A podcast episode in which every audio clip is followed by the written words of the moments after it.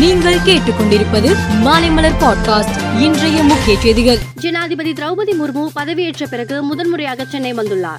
இன்று சென்னை பல்கலைக்கழகத்தின் நூற்றி அறுபத்தி ஐந்தாவது பட்டமளிப்பு விழாவில் கலந்து கொண்டு மாணவ மாணவிகளுக்கு பட்டங்கள் வழங்கி சிறப்புரையாற்றினார். கலைஞர் நூற்றாண்டை முன்னிட்டு உலக சாதனை முயற்சியாக சென்னையில் இன்று சர்வதேச மாரத்தான் போட்டி நடத்தப்பட்டது. நாற்பத்தி இரண்டு கிலோமீட்டர் இருபத்தி ஒரு கிலோமீட்டர் பத்து கிலோமீட்டர் மற்றும் ஐந்து கிலோமீட்டர் என நான்கு பிரிவுகளில் போட்டி நடத்தப்பட்டது. போட்டியில் வெற்றி பெற்றவர்களுக்கு பரிசுகள் வழங்கும் விழா தீவுத்திடலில் நடைபெற்றது.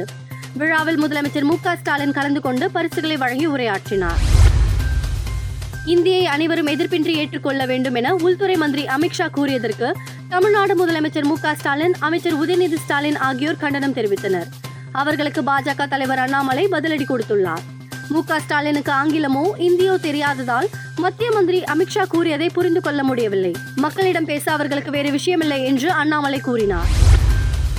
கர்நாடகா மாநிலத்தில் வீடுகளுக்கு இருநூறு யூனிட் மின்சாரம் இலவசமாக வழங்க கிரகஜோதி திட்டத்தை முதல் மந்திரி சித்தராமையா தொடங்கி வைத்தார். நிகழ்ச்சியில் துணை முதல் மந்திரி சிவகுமார் காங்கிரஸ் தலைவர் மல்லிகார்ஜுன் கார்கே உள்பட பலர் பங்கேற்றனர். இந்த திட்டத்தின் மூலம் ஒன்று புள்ளி நாற்பது கோடிக்கு மேற்பட்ட குடும்பங்கள் பயனடையும் என அரசு தரப்பில் தெரிவிக்கப்பட்டுள்ளது.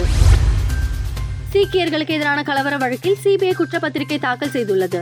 அதில் காங்கிரஸ் கட்சியின் மூத்த தலைவர் ஜெகதீஷ் டைட்லர் மீது கொலை குற்றச்சாட்டு பதிவு செய்யப்பட்டுள்ளது. டெல்லியின் புல் பங்காஷ் குருத்வாரா பகுதியில் சீக்கியர்களுக்கு எதிராக ஜெகதீஷ் டைட்லர் கலவரத்தை தூண்டியுள்ளார்.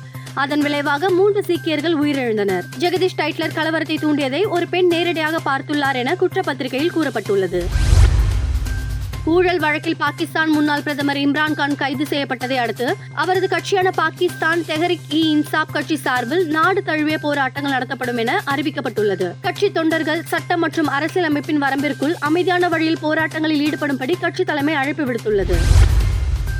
ஜெர்மனியில் நடைபெற்று வரும் உலக வில்வித்தை சாம்பியன் போட்டியில் நேற்று நடந்த பெண்களுக்கான காம்பவுண்ட் தனிநபர் பிரிவின் இறுதி சுற்றில் இளம் இந்திய வீராங்கனை அதிதி சுவாமி தங்கம் வென்றார். இதன் மூலம் உலக வில்வித்தை சாம்பியன்ஷிப் போட்டியின் தனிநபர் பிரிவில் தங்கப்பதக்கம் வென்ற முதல் இந்திய வீராங்கனை என்ற சாதனையை படைத்தார். மேலும் செய்திகளுக்கு மாலை மலர் பாட்காஸ்டை பாருங்கள்.